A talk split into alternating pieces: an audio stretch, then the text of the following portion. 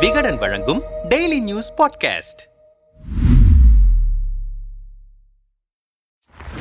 இந்த ஆண்டின் தொடக்கத்தில் நூற்றி இருபத்தி ஒரு பில்லியன் டாலர் சொத்துக்களுடன் உலகின் மூன்றாம் மிகப்பெரிய பணக்காரராக இருந்தவர் இந்தியாவின் கௌதம் அதானி. கடந்த ஓராண்டில் மட்டும் அதானியின் சொத்தில் நாற்பத்தி நான்கு பில்லியன் டாலர் கூடியிருந்தது. அடுத்த சில வாரங்களில் எலான் மஸ்கை பின்னுக்கு தள்ளி உலகின் இரண்டாவது மிகப்பெரிய பணக்காரர் என்ற இடத்தை அதானி அடைந்து விடுவார் என உலக பொருளாதார நிபுணர்கள் கணித்திருந்த வேளையில்தான் ஹிண்டன்பர்க் ஆய்வு நிறுவனத்தின் அறிக்கை வெளியாகி அதானி குழுமத்தை சரசரவென இழுத்து கீழே தள்ளியிருக்கிறது. ஹிண்டன்பர்க் ஆய்வறிக்கைக்கு பிறகு அதானி குழுமத்தின் பட்டியலிடப்பட்ட பத்து நிறுவனங்களின் மதிப்பு எழுபத்தி ஒரு விழுக்காடு விழுந்திருக்கிறது. டாப் த்ரீ என்ற நிலையிலிருந்த அதானி இன்றைக்கு உலக பணக்காரர்கள் வரிசையில் இருபத்தி நான்காவது இடத்திற்கு தள்ளப்பட்டிருக்கிறார். அதானியின் மொத்த சொத்து மதிப்பு ஐம்பத்தி இரண்டு புள்ளி நான்கு பில்லியன் டாலராக சுருங்கிவிட்டது. பங்குகளின் விலையை உயர்த்தி காண்பிக்க அதானி குழுமம் பல்வேறு மோசடிகளில் ஈடுபட்டதாக ஹிண்டன்பர்க் வெளியிட்ட இந்த ஆய்வறிக்கை அதானி குழுமத்திற்கு மட்டுமல்ல மத்திய அரசுக்கும் துக்கத்தை கொடுத்து பெரும் தலைவலியாய் மாறியது. அதானிக்கும் பிரதமர் மோடிக்கும் தனிப்பட்ட ரீதியில் நெருங்கிய நட்புறவு இருக்கிறது. மத்திய அரசின் உடந்தை இல்லாமல் பங்குச்சந்தையில் அதானி குழுமம் மோசடியில் ஈடுபட்டிருக்க வாய்ப்பே இல்லை. பிரதமர் மோடி வெளிநாடு செல்லும் போதெல்லாம் அதானியையும் அழைத்து சென்று ஒப்பந்தங்கள் கையெழுத்திடுவது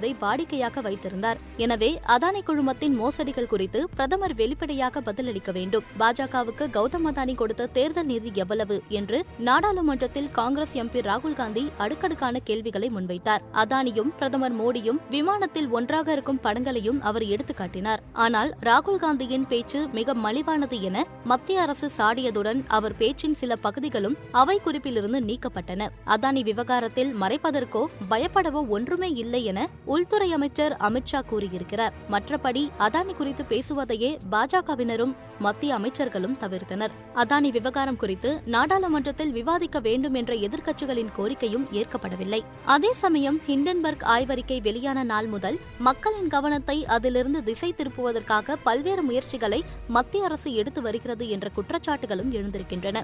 அதற்கேற்ப சமீப நாட்களில் சில விவகாரங்கள் தேசிய அளவிலும் பிராந்திய அளவிலும் பூதாகரமாக வெடித்திருப்பது கவனத்தை ஏற்படுத்தியிருக்கிறது. அவற்றில் முக்கியமானவற்றை இங்கே காண்போம். காந்தி பெயர் சர்ச்சை. அதானி விவகாரம் மக்களவையிலும் மக்கள் மன்றத்திலும் கொழுந்துவிட்டு இருந்து கொண்டிருந்த சமயத்தில் பிப்ரவரி எட்டாம் தேதி நாடாளுமன்றத்தில் பேசிய பிரதமர் மோடி மத்திய அரசு நேருவின் பெயரை குறிப்பிட மறந்தால் காங்கிரஸ் கட்சியினர் ஆதங்கப்படுகிறார்கள். நேரு சிறந்த மனிதர் என்றால் அவரின் பெயரை குடும்ப பெயராக வைக்காமல் ஏன் காந்தியின் பெயரை வைக்கிறீர்கள்? நேருவின் பெயரை வைப்பதில் என்ன தயக்கம் என்று சாடினார். மோடியின் இந்த பேச்சால் மக்களவையில் பாஜக எம்பிக்களின் சிரிப்பலை நீண்ட நேரம் ஒழித்தது. சமூக வலைதளங்களிலும் இது தொடர்பான வாதங்கள் விவாதங்கள் அடங்கவே சில நாட்களாயின. பொதுவாகவே குடும்ப பெயரை தங்கள் பெயருக்கு பின்னால் சேர்த்துக் கொள்வது வட இந்தியர்களின் பழக்கம். பார்சி சமூகத்தை சேர்ந்த பெரோஸ் காந்தியை இந்திரா காந்தி திருமணம் செய்த பிறகுதான் நேரு குடும்பத்தினரின் பெயருக்கு பின்னால் காந்தி என்ற பெயர் முதன் முதலாக வந்தது. பெரோஸ் காந்தி இந்திரா காந்தி தம்பதியின் மகன்களான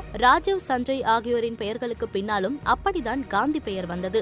சோனியா காந்தி பிரியங்கா காந்தி ராகுல் காந்திக்கும் அதே அடிப்படையில்தான் காந்தி பெயர் நீடிக்கிறது. பிரியங்கா காந்தி ராபர்ட் வதோராவை திருமணம் செய்து கொண்டதால் அவர்களின் குழந்தைகளான மிராயா ரைஹான் ஆகியோர் பெயர்களுக்கு பின்னால் காந்தி இல்லை. வதோரா தான் இருக்கிறது.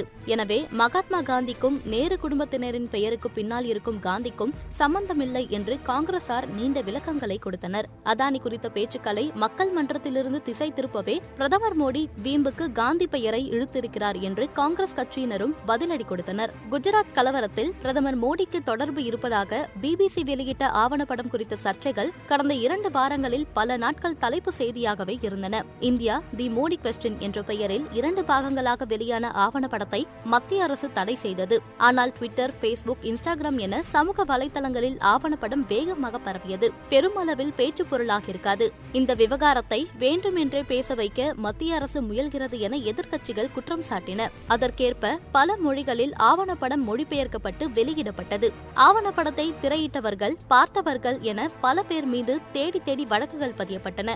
பிபிசியை இந்தியாவிலிருந்து தடை செய்ய வேண்டும் என உச்சநீதிமன்றத்தில் இந்து அமைப்பு சார்பில் வழக்கு தொடரப்பட்டன. இந்த விவகாரம் பல நாட்கள் செய்தி ஊடகங்களையும் சமூக ஊடகங்களையும் ஆக்கிரமித்திருந்தது. பிபிசி அலுவலகத்தில் வருமான வரி சோதனை பிபிசி ஆவணப்பணம் குறித்த சர்ச்சை அடங்குவதற்குள் டெல்லி மும்பையில் உள்ள அந்த நிறுவனத்தின் அலுவலகங்களில் வருமான வரித்துறை சோதனை நடத்தப்பட்டது. மூன்று நாட்களாக தொடர்ந்து வரும் சோதனையில் ஏதேனும் ஆவணங்கள் பறிமுதல் செய்யப்பட்டதா என்பது குறித்த தகவல்கள் எதுவும் வெளியாகவில்லை. தனி நபர்களையோ நிறுவனங்கள் நிறுவனங்களையோ அரசியல் கட்சிகளையோ ஒடுக்க மத்திய அரசு சிபிஐ அமலாக்கத்துறை வருமான வரித்துறை உள்ளிட்ட தன்னாட்சி அதிகாரம் கொண்ட அமைப்புகளை ஏவுவதை வாடிக்கையாக வைத்திருக்கிறது என்ற குற்றச்சாட்டுகளும் எழுந்திருக்கின்றன. வருவாய் மோசடியில் பிபிசி ஈடுபட்டதற்கான முகாந்திரம் ஏதேனும் இருக்கிறதா என்பதை வெளிப்படுத்த வேண்டும் என்றும் கோரிக்கைகளும் எழுந்திருக்கின்றன. அதே நேரத்தில் வருமான வரித்துறையினரின் ஆய்வு நடவடிக்கை சட்டப்பூர்வமானது. ஆய்வு நடக்கும் நேரத்திற்கும் அரசாங்கத்திற்கும் எந்த தொடர்பும் இல்லை என்று பாஜக செய்தி தொடர்பாளர் கௌரவ் பாட்டியா விளக்கமளித்திருக்கிறார்.